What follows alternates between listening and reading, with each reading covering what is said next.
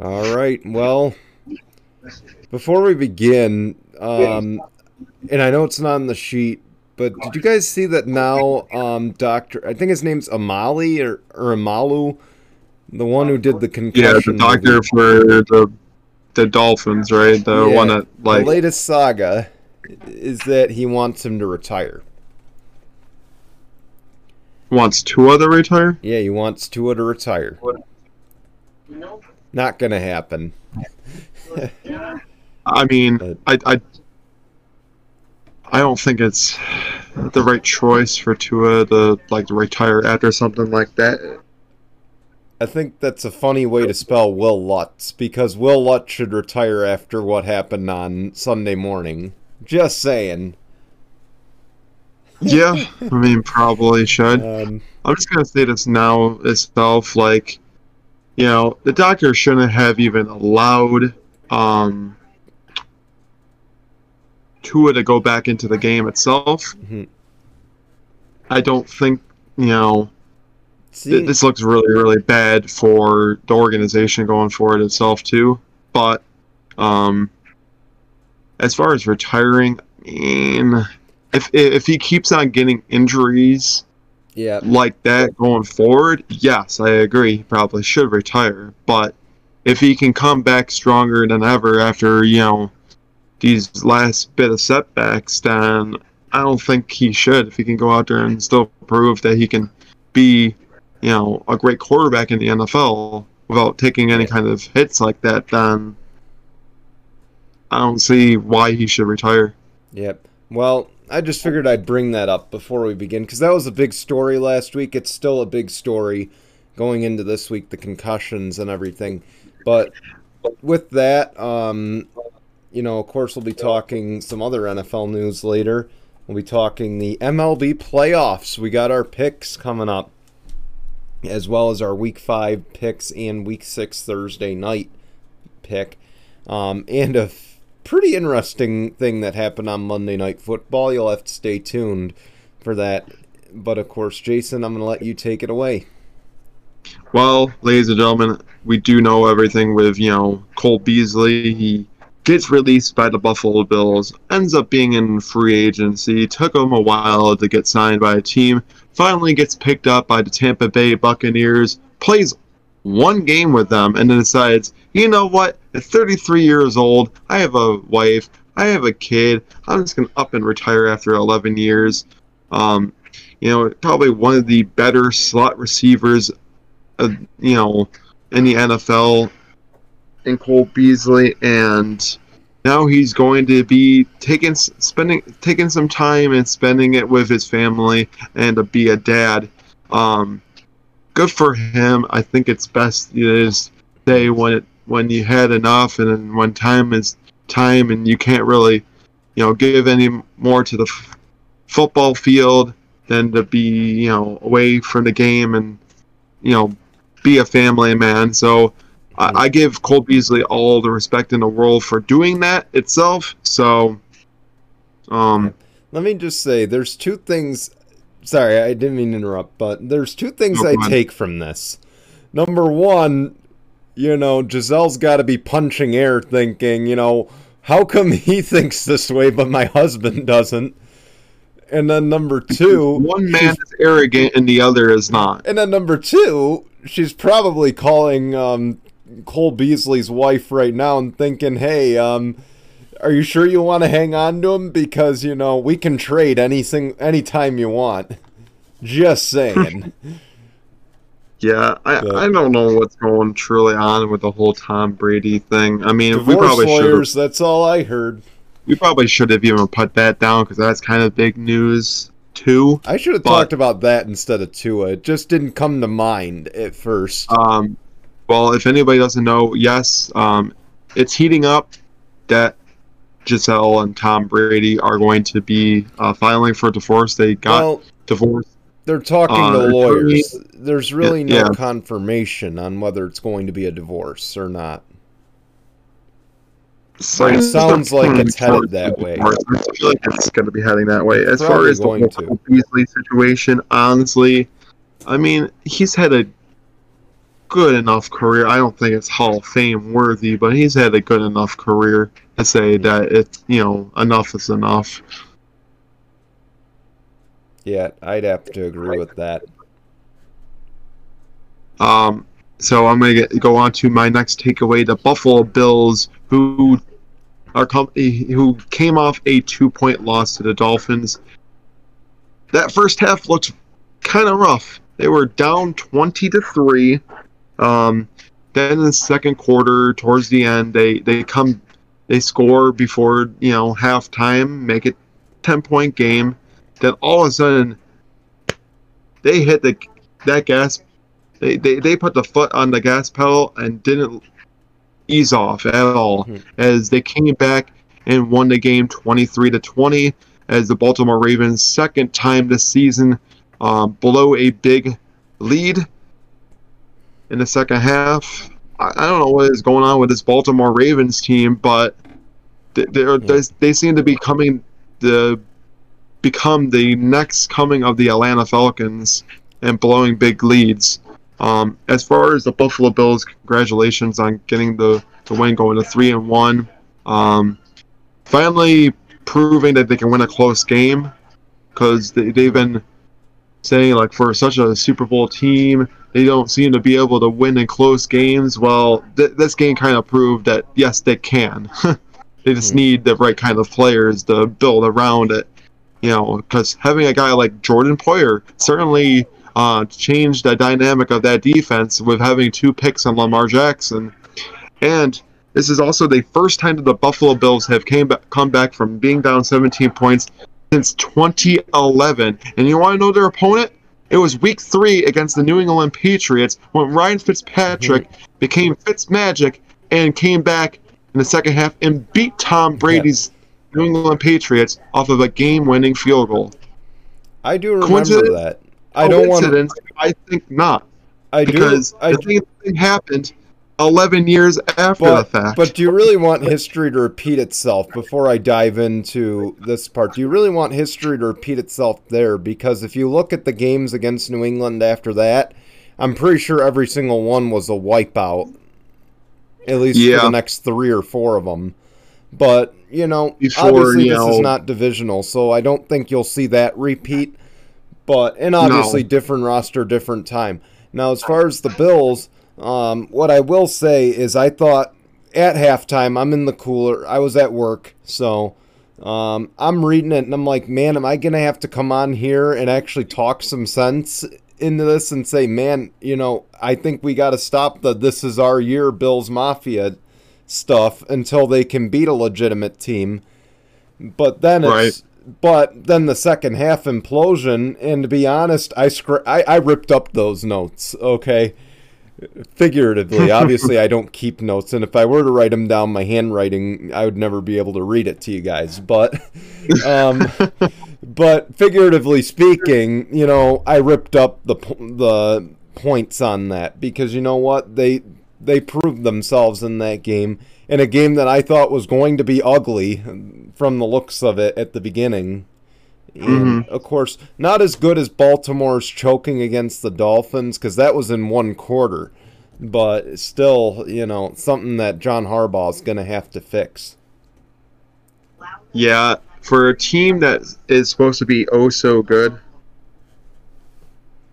um, Yeah. Um, yeah, and this is just giving the Bengals all new life right now in this I mean, it is this this whole division right now, the NFC, the A- oh no, not the NFC, the AFC North Hmm. is very wide open between the Baltimore Ravens, the Pittsburgh Steelers, and the Cincinnati Hmm. Yeah. Bengals. I mean, yeah, maybe you can add the Browns in there too, because I think each I team think is what the Browns over the Steelers right now. The Steelers just don't look good. I, I think the Browns are leading the division right now too, or maybe no, maybe it's the I don't know, but I think That- it's a you know- three-way tie right now, but I could be wrong. the AFC North is about as wide open as the NFC West is. So Oh, the NFC West is nuts right now. it, it- it's kind of crazy what is going on with those two divisions. Like it could be anybody that wins that division. And And to continue on that side note, let me just say who in week five would have thought we'd be talking about a four way tie in the NFC West? I could tell you Yeah, I didn't think we'd be talking see, I thought we'd be talking Seahawks 0 and 4, Rams maybe 3 and 1, right. and then See, the crazy thing is, this was also a division that we thought every team in that division was going to make the playoffs. last Now, year, last year, not this year. Another year after we said that, after you said that statement, now we're heading into a year where every single team has the same record and all fighting for first place right now, Mhm. which I never would have thought I would ever say in 2022 that all four of those teams have a chance of winning that division. But but add in, but add in this as well. Did you ever think in your wildest dreams you would ever talk about Geno Smith leading in completion percentage? Oh no, heck no! Seventy-eight percent so far. And I never would have thought I would say that Geno Smith would have had a better game than Russell Wilson did. Like, Yeah. Things you thought you'd never see, you're seeing this year, and trust me, we're not in the Matrix, folks. I'm going to just say this now: if Geno Smith can somehow help the Seahawks get into the playoffs, it might just save Pete Carroll's career. And that would be a downside to this. Yes, This it would. took an ugly turn real quick, but yeah, I know we, got a little we're getting off sidetracked. But as far as the Buffalo Bills, I will say this is, is this is a proving statement here. This is also a defense, mind you, that in the second half has outscored their opponents sixty-three to 7 Mhm. in the second half, and the defense has only allowed one touchdown in all of the second half through four games. That's insane. They are the best, de- you know, defense that can make a. They're the best adjustment um, based team heading out of halftime, especially on both sides of the ball, which I think is insane. Mhm. If you told me that the Buffalo Bills would be able to hold their opponents to only seven points through four games, I would probably call you a liar because the defense, yeah, it looks very strong, but there's so many pieces that are you know missing for that defense. No Micah Hyde for the rest of the year. No Tre'Davious White, who has come back to practice, but won't return back or got cleared from PUP, but has not returned to practice until he's ready, which could be next week. I, I'm thinking it's gonna be next week against Kansas City. I think he's he he's got. I've heard I feel like he, week eight. he's gonna have that. I feel like he's gonna play in that game against Kansas City. I've He's heard, going to. I've heard rumors week eight, but I, you know, they. I think what they're doing is they're going to take their time with that. But I will say, Kaiir Elam has been one hell of a rookie corner, and so has Christian Benford. Yes, Benford is hurt right now, but Elam, Hmm. I, think he's one of the best up and coming shutdown corners in the NFL. Yes, he's a rookie, hmm. but he hasn't really been giving up many yards or touchdowns at all through four weeks as a hmm. rookie. And then you know what that reminds me a lot of? Tre'Davious White. I think Alam can be another Tre'Davious White like player. And if you could get him hmm. and Alam both on the same side, both on the same page, that secondary is going to be probably one of the better secondaries in the NFL. Yes, I get it. You know, you only have Poyer out there. But with Poyer being out there, having the kind of year that he's been putting together on a contract year, makes a strong case that Buffalo might just have to pull the trigger and re-sign him in the offseason. Mhm. But that's all I'm going to take say about this. I'm going to go to my last takeaway, kind of make it uh, short, fast, to the point. Tyler Herro, who it was the sixth man of the year for the Miami Heat, signs a four-year, $130 million contract extension. Um, now, the real question is, after the kind of year that he's had with Miami, do you think it's well-deserved that he got this contract extension? I call myself a Heat fan, first off, um, and I still consider myself one if I had to root for an NBA team. Um, but I will say, what I saw year two from Tyler Herro, I never thought he would bounce back after that. I'm like, he's just not as good as we think he is. and he bounced back. He played well.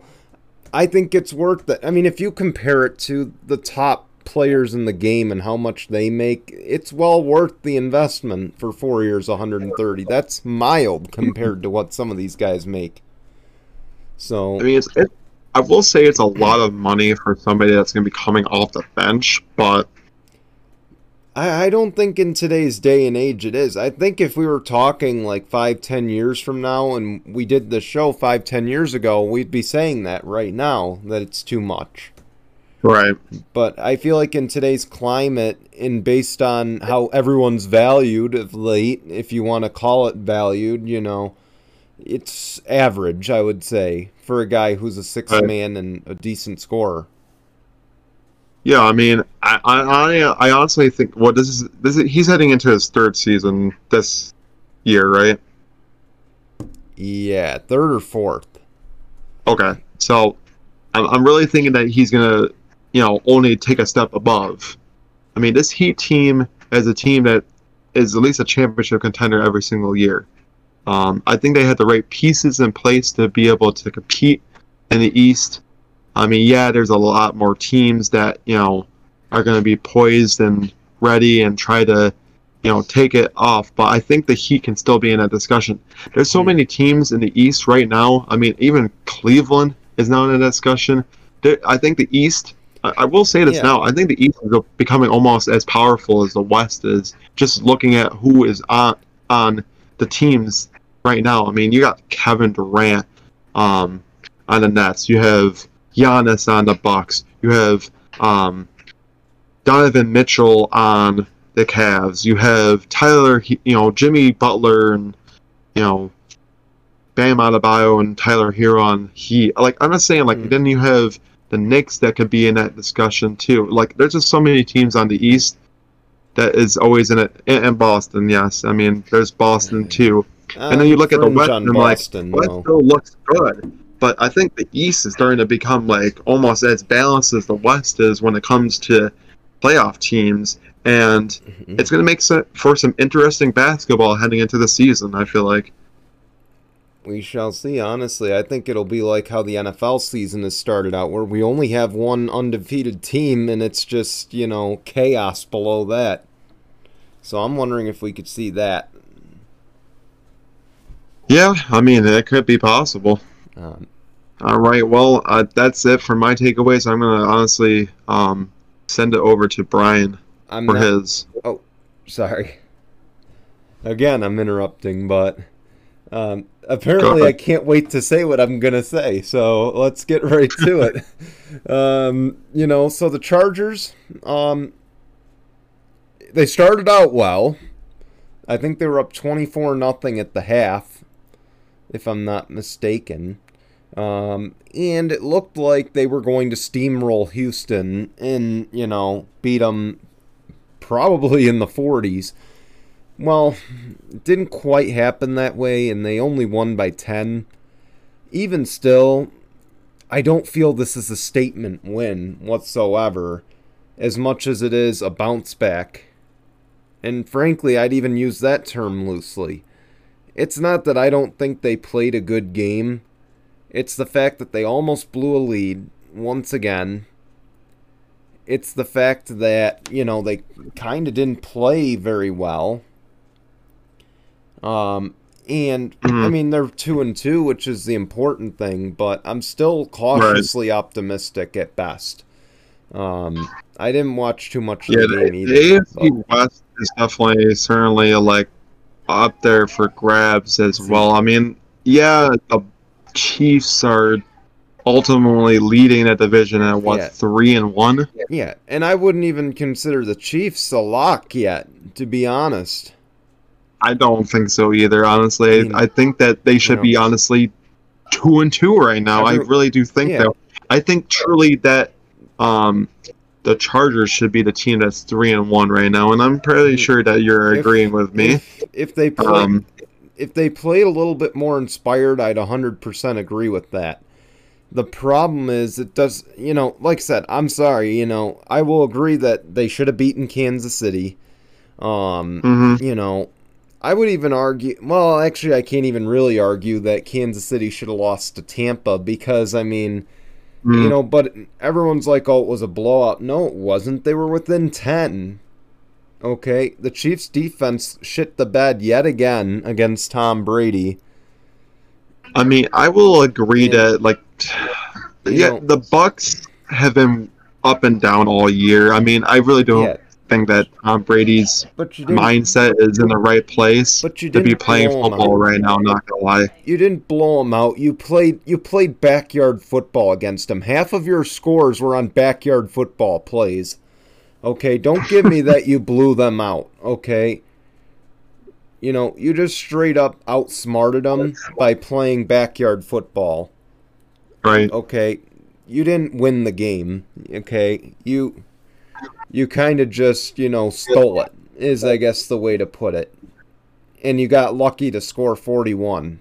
But I hmm. digress from that. Um, the Chargers, of course, will have, to me, the real test this week on the East Coast. Of course, they'll be playing the Browns. And the Browns are surprisingly good with Jacoby Brissett at QB. But you look at the backfield, and the backfield is still the anchor of that team. So, I'm nervous. Yeah, led by Nick Chubb. Yeah, so I'm not gonna lie, I'm nervous, but I'll make my pick later, um, and we'll see what happens. Um, right. We were talking last week, and the week before, and I believe even the week before that, about Aaron Judge and how he could be the next Triple Crown winner, the first one since Miguel Cabrera about eight, you know, nine, ten years ago. That talk got put to an end, and I'm even happier to announce that it was a Minnesota Twin that put a stop to the Triple Crown. Um, Minnesota Twins player Luis Arraez ruined Judge's chances at the AL Triple Crown by taking the batting title with a 316 average. Um, of course, that was .004 better than Aaron Judge's. And if you want to add insult to injury, the Yankees wouldn't let him play the final game to go after the batting title. So, That's lame. So yeah, the judge, the judge sat out the Yankee season finale. Um, and Luis Arraez kind of just sealed the deal. Um, of course, though, Aaron Judge did get one record. He broke Roger Maris's record for the most home runs in the AL. Take it like a grain of salt because, again, in the steroid era, I just don't feel that much. I don't feel it can be as impressive. You know. I mean, I don't want to say I, I don't want to accuse him, but I'm just saying, you know, it's based on what other players have done around him.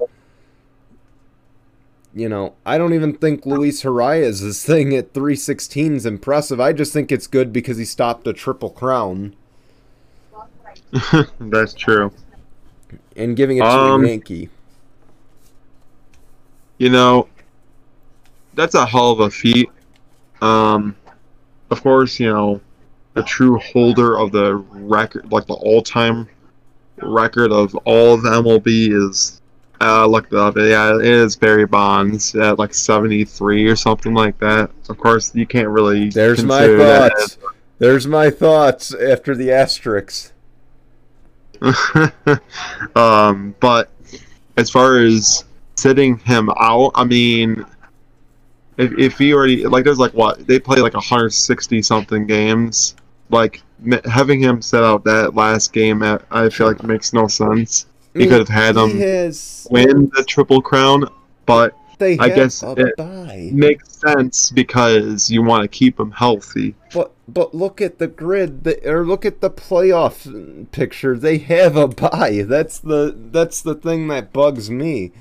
I mean, and I, if I was Aaron Judge, I'd be livid sitting there on the sidelines. I'd be like, pinch yeah, hit I mean, me now. Could have played and still been able to, you know, you know, relax and get you know, healthy before playing the divisional round because you know they played a wild card beforehand to determine who they're going to play up against. Well, no, Um, they play in the divisional series because they got the bye Yeah, that's for what I was talking second about. record, I second said, best yeah, record. the, wi- the wild card is first, Wild but then, card like they, first, they would, yeah, they would figure out who they would have to play in the divisional round. That's what I was referring to. But Um, as far as your twins there, I'm sorry. I mean, they collapsed. You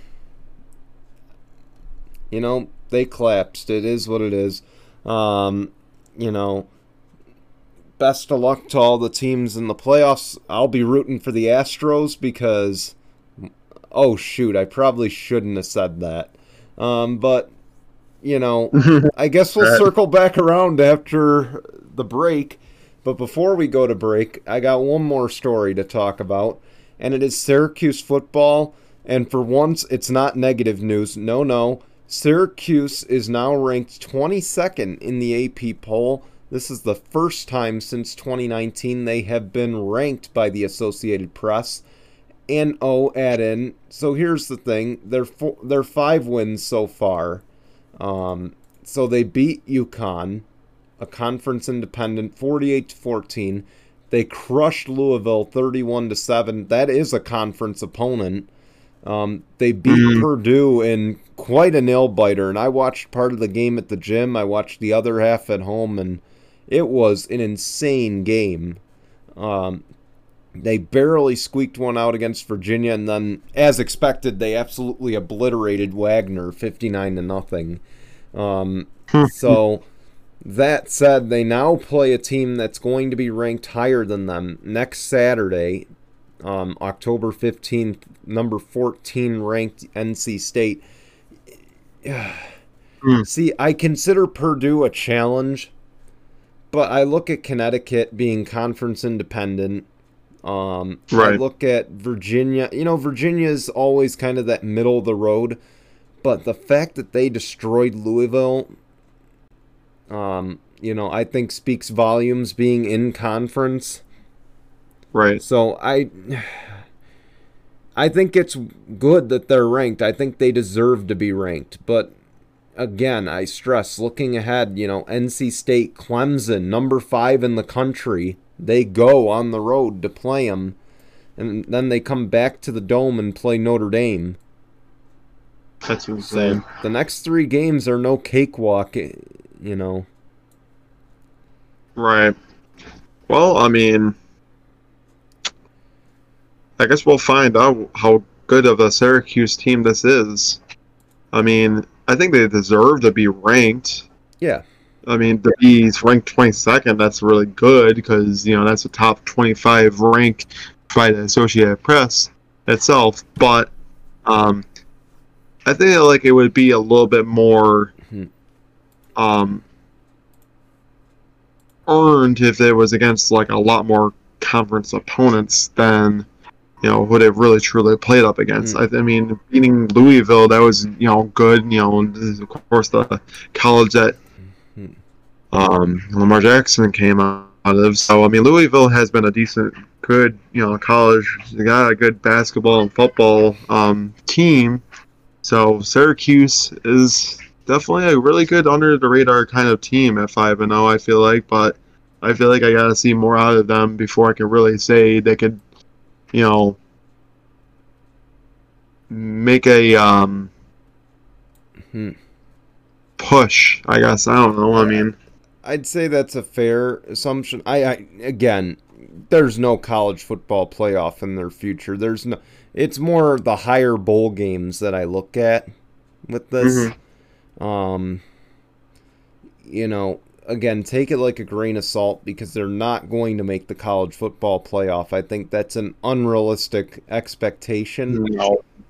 But you know, I think for one, this saves Dino Babers because you know when we left the Clemson game last year, I know one thing's for sure, and you remember it. I was fuming. I think half the fans going out of the dome were just fuming about it. You know, saying that Dino didn't deserve to have his job after that game management. Um, Right. so, You know, I know a lot of fans were saying that, and I feel like this is redemption now. And also, this is good for Tucker, their running back, because keep in mind, Tucker was in the Heisman race last year. Um, Mhm. and he is going to be considered, I believe, a middle of the draft pick, you know, a day two or a day, an early day three pick. So I feel this is good for Syracuse. I think it's good to see them get this exposure as number 22. And again, it's Right. going to boost Tucker's Heisman odds. And if it and if it boosts his Heisman odds and the fact that he's getting national exposure now, that's also going to boost his draft stock. He could be borderline day one before this is all said and done. I don't want to jump the gun, but you know, Well, I mean, I guess it all depends on how how well he plays for the rest of the year, because that could really increase his draft stock too. yeah. And we'll probably talk about it when we get closer to the draft. Um, but I would say right now, based on what I've seen, probably early day, early middle day two. Right. right now. Um, but you know, I feel that's the biggest part of Syracuse being ranked 22nd. Um, is him. I think this is big for him, and I think this is big for a couple of those defensemen that are in the draft stock right now. So, but with that, let's take our break. When we come back, we're going to talk some NFL news. We're also going to make our World Series picks. I kind of already blurted out my favorite, not realizing it. Um, but, you know, we'll go forward with it anyway. Um, and then, of course, our um, week five picks and tinkle on this. That's all coming up right after the break. Since I like going off the rails, um, I also just want to say Happy National Coaches Day. Um, that was on Friday. Um, you know, so, so any of the coaches that are listening out there, you know, thanks for what you're doing. As a fellow coach myself, I greatly appreciate, you know, all the hard work. So, um, all right. Yeah. Speaking of coaches, Mike Tomlin made a very big decision this week, and that decision was to bench Tit Tit Biscuits. Oh, I'm sorry. Did I say Tit Biscuits? I meant Mitchell Trubisky. Trubisky. yes. Um, so Kenny Pickett has been named the starter for Week Five against Buffalo, and Mhm. Jason, I flash back before I ask you the question of thoughts on the change, because last time the Chargers came to Buffalo, that was not in a pandemic, was Josh Allen's first start of his Yeah, career, and we were in the stands for that.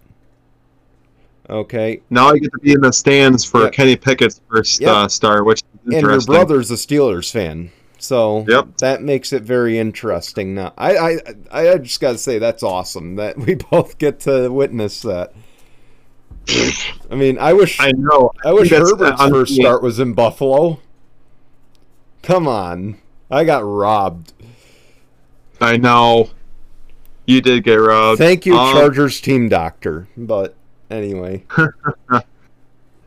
I will say this now. It, it's interesting to see that um, they decided to pull the gun on it so soon. But at sitting at one and three, I feel like Mike Tomlin kind of had no choice. Plus, the way that this Steelers team played under Kenny Pickett heading into that game, they damn near even won it.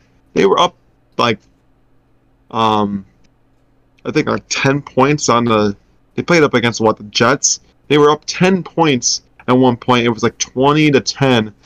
Um, when Kenny Pickett scored those two rushing touchdowns. I mean, yeah, he threw the three picks, but those are just bad decisions, and I think you know he wasn't Look really truly Trevor prepared Lawrence, though. week, this week, he you know he's going to be with the ones, practice with the ones all you know all that time. I think he's going to be a little bit more prepared for the team, but I hate to say it, Buffalo ain't going to be ki- playing too kind against a rookie quarterback. I think Pickett might struggle in this game. Um, who knows? He might throw more picks against the Buffalo Bills. I hate to say it. It's going to be a rough ride, Steelers fans. I get it that Pickett is definitely a lot better than Trubisky, and, it's, and it definitely showed in that game when he came in. Yeah, Um, but don't be shocked if it's just an onslaught for the Bills and the Steelers. But as far as the thoughts on the change, I like it. I think that he should have been starting from the start. To be honest with you, because you should have. I feel like you should have taken a chance on him. He's a first round draft pick. You shouldn't have had him like sitting behind Trubisky. Trubisky, he just hasn't See- been as good since the Chicago days. I feel like. He kind of proved even in Chicago that he just wasn't the guy. Um, hmm but even more so with the Steelers. And you know, this time he doesn't have the dumb coach excuse to fall back on, because Mike Right. Tomlin is an experienced and you know well seasoned head coach in the league. Um, as Mhm. far as Kenny Pickett, I just want to forecast ahead real quick. And let's just say he has, you know, like I said, it just reminds me of Trevor Lawrence and his turnover ratio last year. Same with uh, Right. Same with Zach Wilson. Um, and you see now that these year two quarterbacks, at least the last few years, have broken out. You know, Trevor Lawrence this year's having a breakout year, I would say. Um, you know, Justin Herbert struggled to kind of um, Yeah, get going, but like Herbert. after after a while in that second half, he kind of got good. Herbert, yeah, he was. Yeah, Herbert and Hurts both were breakouts last year, and Joe Burrow. I don't want to forget him. But Mhm. I, I feel like when I look at this class, there's just not that guy that speaks to me that says, man, you know, he's having a rough start, but year two, you know, laser focus on it. Like, I. I mean, it's still early. I don't want to judge Kenny Pickett too much. I will say, Right. though, I'm going to just kind of disagree partially with what you're saying that it's going to be an onslaught because I feel like with no real footage on Kenny Pickett, I mean, you know, yeah, there was the second half of the last game, but no one's really gotten a true gauge of what he can do just yet with the first team Mhm. offense. So I feel like, you know, the first two possessions maybe it's going to go Kenny Pickett's way but it's going to be up to the Bills to ultimately, you know, limit the damage he. I, I don't want to say, you know, that they're going to come out there and just stomp him the first two, but I Right. feel like it's going to be up to them to really limit the damage that he can do. Because again, what I said about Jacksonville last week young quarterback, young team buying into a veteran coach's system, you know, Mhm. and, you know, once they start buying in, things can turn dangerous real quick. You know, I mean, don't get me wrong. I do think that he can bring a different dynamic Yeah. to the Steelers team heading into the Buffalo, uh, heading Yeah. into Buffalo. Um, and, and uh, I'm a little, you know, scared too because he he seems to be able to be a better Yeah. pocket quarterback than Trubisky is. He seems to read Yeah. the field a lot better. He can certainly throw the ball a hell of a lot better down in the middle than Trubisky can because Yeah. apparently Trubisky is all hell bent on his first and second reads, not his third or fourth. yeah, Which at least Pickett can actually, you know, survey the field and like, okay, if I don't have A, I don't have B, I'm gonna throw it to Freiermuth, who's you know wide open in the middle Yeah. there. So, I I think that Pickett is a lot more poised as a pocket Yeah. quarterback than Trubisky is. but And I think it's going to definitely show in this game against the the Buffalo Bills. And I, if I'm the Buffalo Bills, I would be ready to Mhm. attack the you know the field for whatever kind of options he has yeah, and limit him. but- if I'm also Buffalo, since he's also a rookie quarterback, and the way that he's you know run the ball and had Mhm. success on it, I would try to bring as much pressure as you can. Yeah. Well, like I said, I feel like the first two drives you got to bring pressure, but again, I go back to you have to limit the damage that he does because if he starts scoring right out of the gates and he starts Mhm. buying into the system, and you know, Oh, I know. like I said, I- you can't you can't let him get momentum those first two drives. Like I said, take the first two, figure him out, limit the damage he can do. Because obviously you get his confidence up, and it's going to be game over. Uh, Right. They could Well, still what- win the is game, but too, it's going to be game This over. This is also the Buffalo Bills are also the best team to come out of halftime with the best Yeah. kind of adjustments too. So just because like this this could see I feel this feel could like also be a game where they somehow like even if they like somehow have not like the Yeah. strongest first half, don't be shocked if Buffalo like somehow comes out of the gate out of Mhm. the halftime a different kind of team, and Yeah. it's happened in this these first four But- games. But I'm going to be remiss to give you guys any benefit saying that it's going to be a blowout. I just don't. I don't think it's going to be a blowout. I think it's not going to be as close as people But may. I may think it's it going to will be close. That's the that's the thing I want to get at there. I mean, it won't be as close without T.J. Watt. I feel like T.J. Watt would have been the big difference maker right there. Probably. You know, because let's face it, he's not Aaron Donald. He's not, you know, the guy that Uh, you know, but he's certainly a guy that can beat up your offensive line and wear him down. mm, And you know, now you take that away. Um, I don't know the status of Minkah. I believe he was on the injury report too. But Probably. again, Minkah's another one of those game changers because if TJ Watt doesn't get to you, he's at the very least going to force you into a bad pass. And, Right. Well, Buffalo does know. definitely does get a lot of players that were hurt like the last few weeks coming back on limited practice. Um, the only one that's probably truly not going to be, I think, might be um, Isaiah McKenzie as he's still out with concussion on a concussion protocol.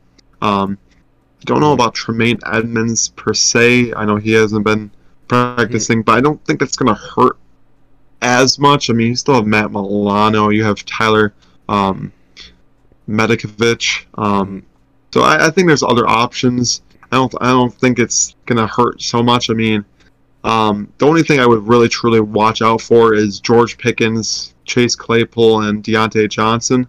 Um, and Najee. more so Diontae, more, more so Diontae Johnson than anybody else. I think if I am the Buffalo Bills defense, and I don't want to talk about this too too much more, I'm gonna say this as my last thing. I would probably have Elam covering Diontae Johnson, one of our better corners on one of their better receivers. Hmm. But as far as that, let's go on to MLB MLB playoffs. Yeah. Our pick. We got yeah. Let's see. I mean, we got a decent bracket. I got to pull up the bracket. Uh, I was just gonna say I, I have no idea who else yeah, you might want to search it, but um, you know, Houston's got the number one seed in the AL.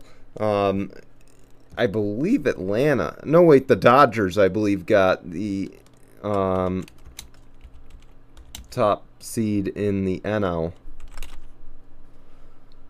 So let me double check. so All right. I'm looking at the postseason 2022. We got the yeah.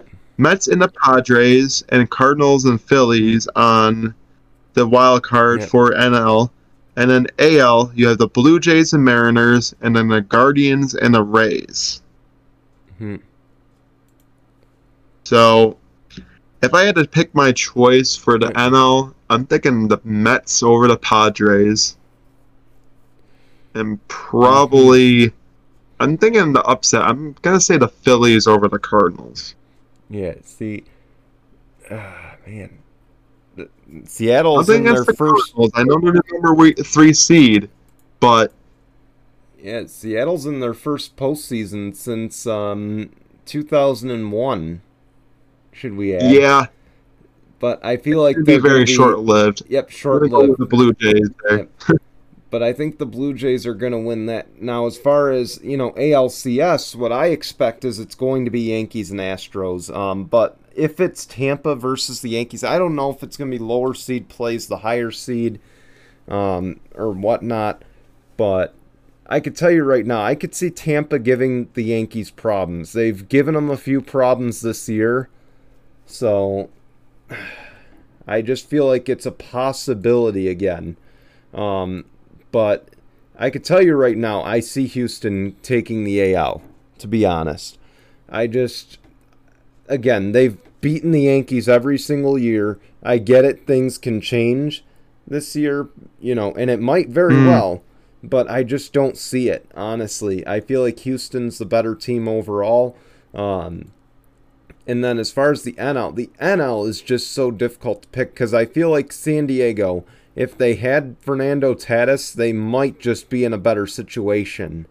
Um, Honestly, I'm thinking Yeah. it might end up being Braves and Astros in the for the World Series finals. Honestly, I believe That's what I'm thinking. I believe that'd be a rematch of last year, if I'm not mistaken. it could happen. So But then again, it all depends on how the Dodgers do too. I think it's going to be Houston and LA. To be honest, I wouldn't even be shocked if it's the Mets because you know, um, I feel like the Mets have had a good year as well. Um, you know, but the NL to me is so much tougher to predict because you know the AL you just kind of look at it and you say, well, it's probably going to be the Yankees or Houston. But again, I feel like Houston's going to have the uh, I feel like they're going to have the Yankees number again this postseason. And no, I don't think they're going to bang they're going to bang trash cans to have their number, okay? So stop with that argument. Okay. Not you, but just everyone out there in general. Um Right. but all right. I'd say since we kind of made our picks there, um, you know, maybe now it's time to make some bigger picks here, some NFL picks. Um, Hold up. One, all right. one, two, ounce. Yep. All right. Sorry, I had to just pull up my, uh, you know, ESPN right now. Yep. All There we go. Here we go. So Giants and Packers, the second game in London. Again, I say this: stop sending teams to London.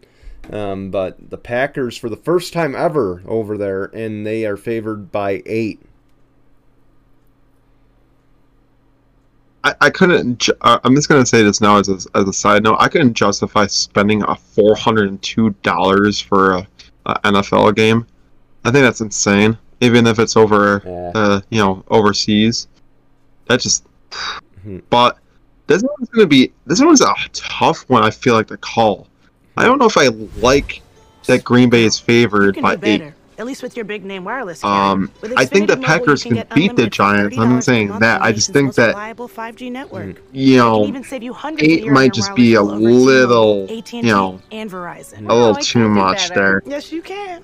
I can do better too. But then again, Packers really haven't been all that strong of a team, and then somehow I, it wouldn't shock me if the Giants like come into London and and beat the Packers to go four four and one. But I'm ultimately thinking it might be the Packers. I think the Packers are a stronger team. Rodgers is a better quarterback than Daniel Jones's, so I think he's going to find a way to win this game. Ah, man. But I don't know if Daniel Jones is playing, but I'm still going to go with the Packers here. Um, I just don't. I feel like it's going to be closer than eight points, though. I think 'cause the Giants seem to have something figured out. Um, But here we go Steelers, Bills. Bills favored by 14. And let me tell you something. Tickets as low as 203, that is very accurate.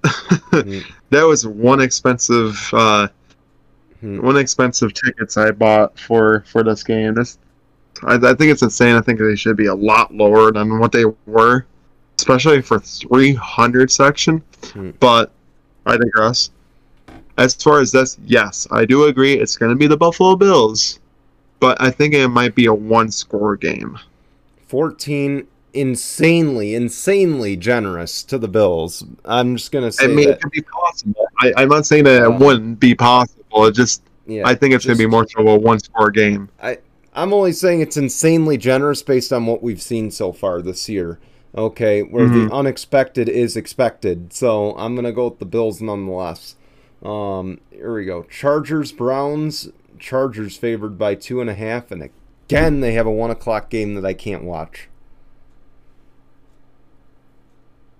Uh, well, it's not. It's not going to be televised anyway. I hate to say it. Well, I mean like on you know Sunday Ticket or anything. Oh yeah. I to mean, watch that. um, I'm probably going to be pulling for the Chargers only because that defense, I think, is going to be what's going to really play the factor against the Browns. Hmm. But as far as anything else, uh, this one could be could go literally anywhere. It, it could go anywhere. It could go any way. I, I, um, any team could win, honestly, but I'm ultimately pulling for the Chargers, and I think two and a half points is very. I, I think it's a good line. Ekeler got his first touchdown last weekend. I feel like that gave him a lot of confidence. Um, Herbert played like Herbert before the rib injury. But again, I just don't like how they almost blew it against Houston. But I'm going to go with the Chargers, and I do like the line right there. Um, Vikings, Bears, Vikings favored by seven and a half. Tell you what, this Vikings team is definitely, sh- you know, proving the doubters wrong. I will say that now. Um, Hmm. I'm gonna have to go with the Vikings. That this Bears team is just, um, Yep. not as good as I would have thought. I mean, they're very two and two. I guess is decent for a Bears team. I thought they would be a lot worse than that, but um, don't have a very great road record so far. And Vikings are. I, I I honestly, I'm gonna say this now. I think this is the game where Justin Jefferson is really gonna. I mean, last week he went off. This week I feel like he's gonna go off again against the Bears. So I told you Justin Fields was a bum, but everyone insisted that I was wrong on it. Well, guess what? Who's guess who's having the last laugh through four weeks of the season so far? Again, I'm gonna go with the Vikings here. Um, here we go, an interesting one: Lions and Patriots. And the reason I say this is interesting for two things. Number one, they play Matt Patricia, their old head coach, who is now we don't know what he does with New England. I find this interesting. He's not defense. He's offense Yeah, this time. But but we don't know what he is right now. That's the funny thing. He's just listed as a special assistant. Again, we don't know who's the but he's running the offense. We don't know who the coordinator is. That's the funny thing. It's technically him, I guess, if you think about it. And then of course I think- yeah. the other I, interesting sure thing. that's what they said last week is that he was running play calling duties for the offense. Yeah. But I was going to add the second most interesting thing the Lions have the top scoring offense in the NFL and the worst defense in the NFL. Yeah. I Talk about a how that 180. But I think the Lions should honestly get rid of their defensive coordinator as of like now. that should they have a chance of even making any sort of postseason uh, run. That's it. Um, that said New England three point favorites. just because their defense is not that great, I'm gonna have to go with the Patriots here. I, it's going to be Zappe starting, so I'm sorry. I got to go with Detroit here. He Um, damn near beat. He almost beat the Patri- the Packers last week. I'm sorry, but I, I- feel like how much you know the fact that Detroit almost won last week against Minnesota, I believe it was. Or no, wait, who did they play last? They played somebody decent last week, and I just forgot. Like, yeah, it was the Vikings. I don't think so.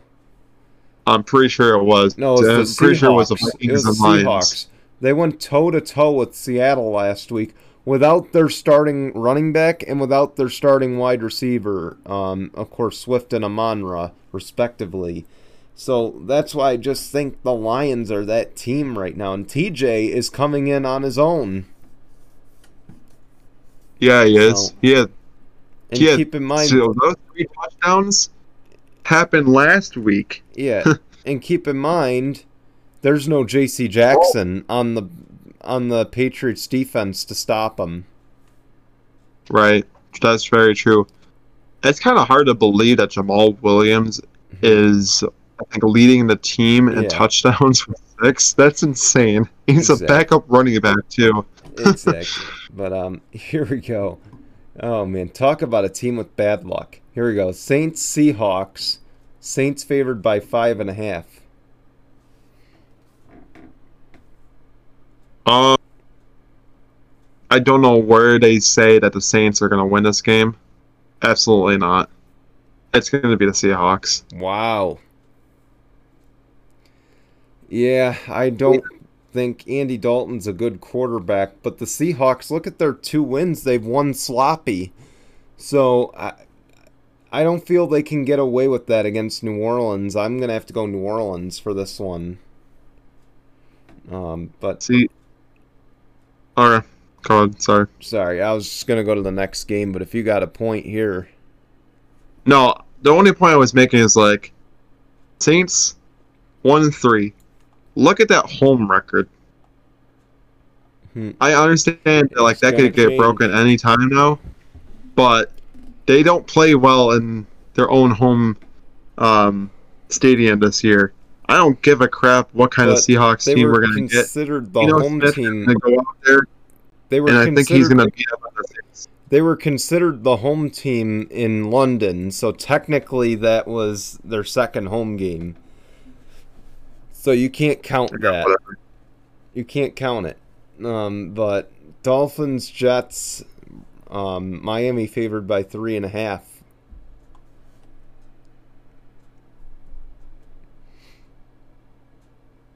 No Tua at all in this game. Game. Um, Zach Wilson is going to be starting.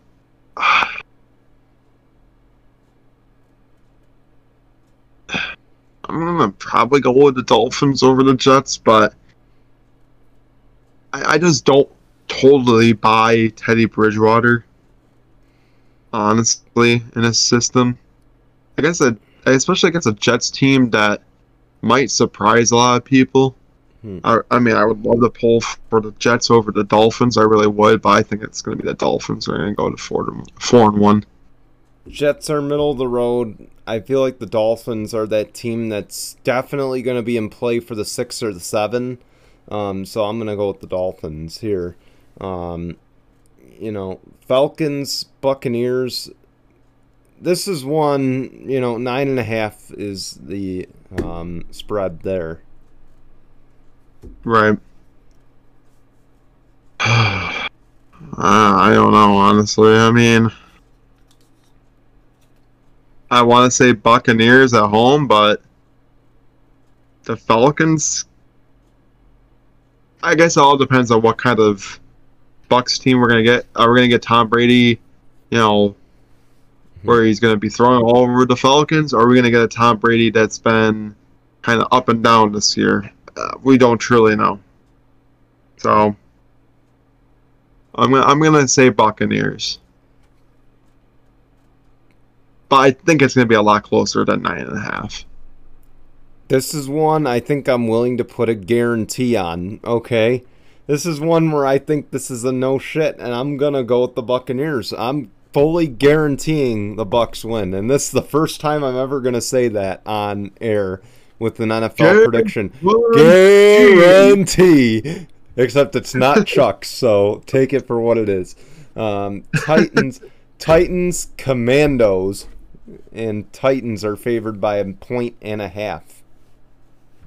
Honestly, the Commanders. I'm kind of shocked that they're one and three. I thought that you know Carson Wentz after that week one, you know, was Nice going to end up beat down. making the Commanders really good. Oh well, that was a definitely a lie. um, Titans have been very up and down this year, but I think that they're gonna get a win here against the Commanders on the road. Mhm. I'm gonna agree. Titans win that. Um, I don't think I need to explain it. Carson Wentz just went back. Um, but Texans, Jags, Jags favored by seven. Yeah, Jags are gonna win this game. Texans are just a disaster piece. Jags, but I will say the one bright spot in all this is Dameon Pierce. He is he is really coming to his own as RB one. So Yes, he is, um, and he's a what a rookie running back yeah, too. rookie running back, one that we didn't expect to start week one. But um, moving ahead to the 405s, um, you know, or the 4 o'clocks is what I should say. 49ers, Panthers, 49ers favored by six and a half. Hey, Jimmy Garoppolo is gonna show that he's still worth something, even if he gets traded after the season.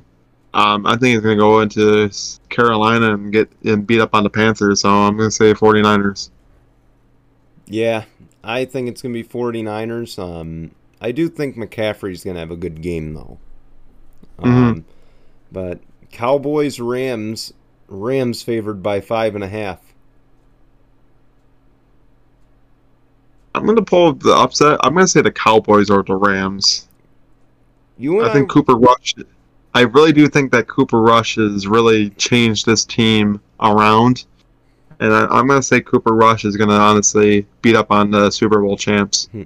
I'm really leaning the same way, believe it or not. I'm going to go with the Cowboys. I never thought that Cooper Rush would lead this team to where they're at. I thought for sure they'd be 1 and 3, 1 and 4 if you count this week. But man, I thought You know that what? Cooper Rush is helping McCarthy keep Yeah. his job right now, and it's kind of crazy. and, and McCarthy's a shit coach, but he's got a quarterback that fits his system. I don't know why he wants to go back to Dak, but hey, you know, your choice. Um, well, Dak's also making a hell of a lot of money, so it would make a hell of a lot of sense to have Dak Prescott back as your starter when he comes back fully healthy. Hey, to it made it. a lot of sense to keep Jimmy G as the starting quarterback, but you didn't see that happen at the start of the year. I mean, that's true too. All right, Eagles Cardinals. Eagles favored by five. I'm gonna have to say the Eagles.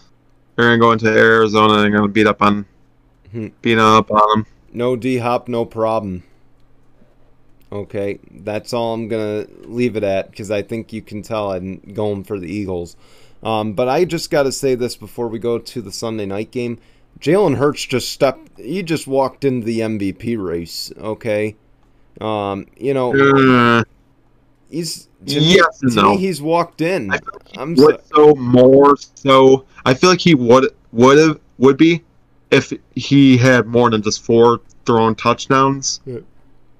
The yards, maybe he could be in that discussion. The touchdowns, only 4 Mhm. touchdowns with the kind of team that he has. That but he's winning games. And I know he's winning and he's doing it with his legs too. Sanders too, but He's doing it with his Ah. legs too. That's the other thing.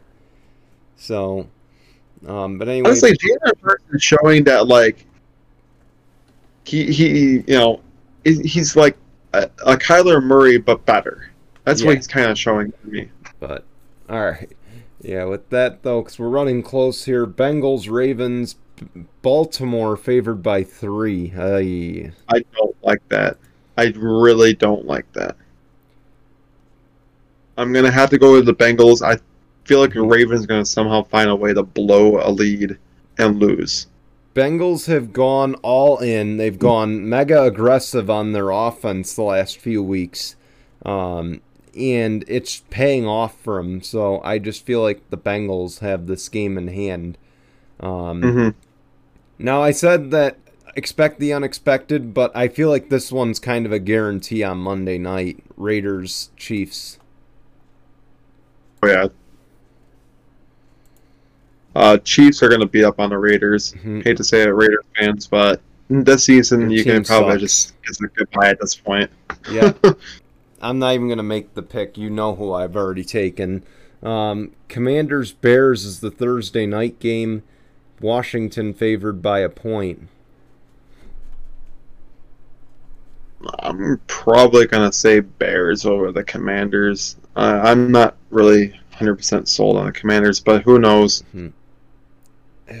I'm going to say Commanders here. I feel like they got the better all around team. So, with that, um, I think they're going to win the game. All right. Sunday morning, or Sunday morning, it's Tinkle on this time.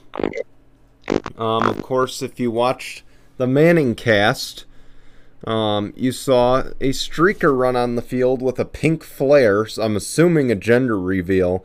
Well, guess what? If that's the dad of the baby, he's no longer the father, okay? The new father is Bobby Wagner because Yeah, Bobby you don't care about your Wagner, this guy could not be caught by security. So Bobby Wagner just comes out of nowhere on the sidelines and just lays one of the hardest hits.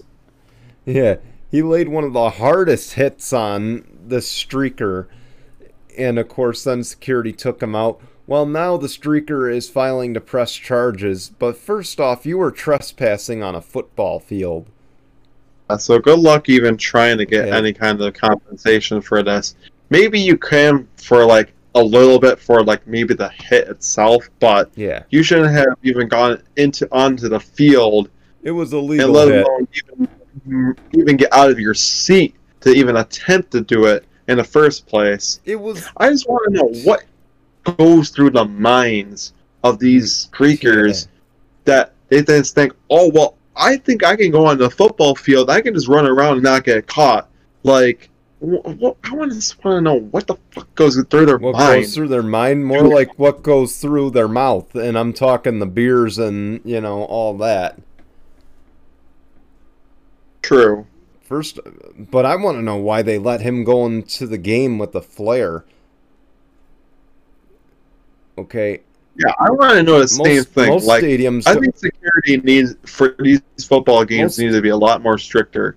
I get it. Some stadiums are more so than not. But most I think a lot more of these stadiums need to be stricter. Same thing with Buffalo with the whole, you know, if anybody remembers the whole dildo being on the thrown on the See, field. but that's not an object that could injure somebody. A flare could. That's true. It could blind and damage vision too. So but yeah, so Bobby Wagner, first off, round of applause to you. You got a future as a security guard after your career. To the streaker, I hope you win nothing in court. I certainly hope your baby girl is healthy, but I certainly hope that you will wise up and be a good dad because certainly you did not prove you did not pass dad 101 by streaking on the field. And for that, tinkle on this, my friend. Yeah, damn right. Tinkle on this, Bobby Wagner. You're one hell of a freaking giant, and uh, congratulations on decking the living crap out of that guy because With a legal hit Yeah. too. With a legal hit. Eh. If it even was He illegal, what difference does it make? It's a streaker. It's Mhm. justified. Freaking damn near freaking take his Oh ass out.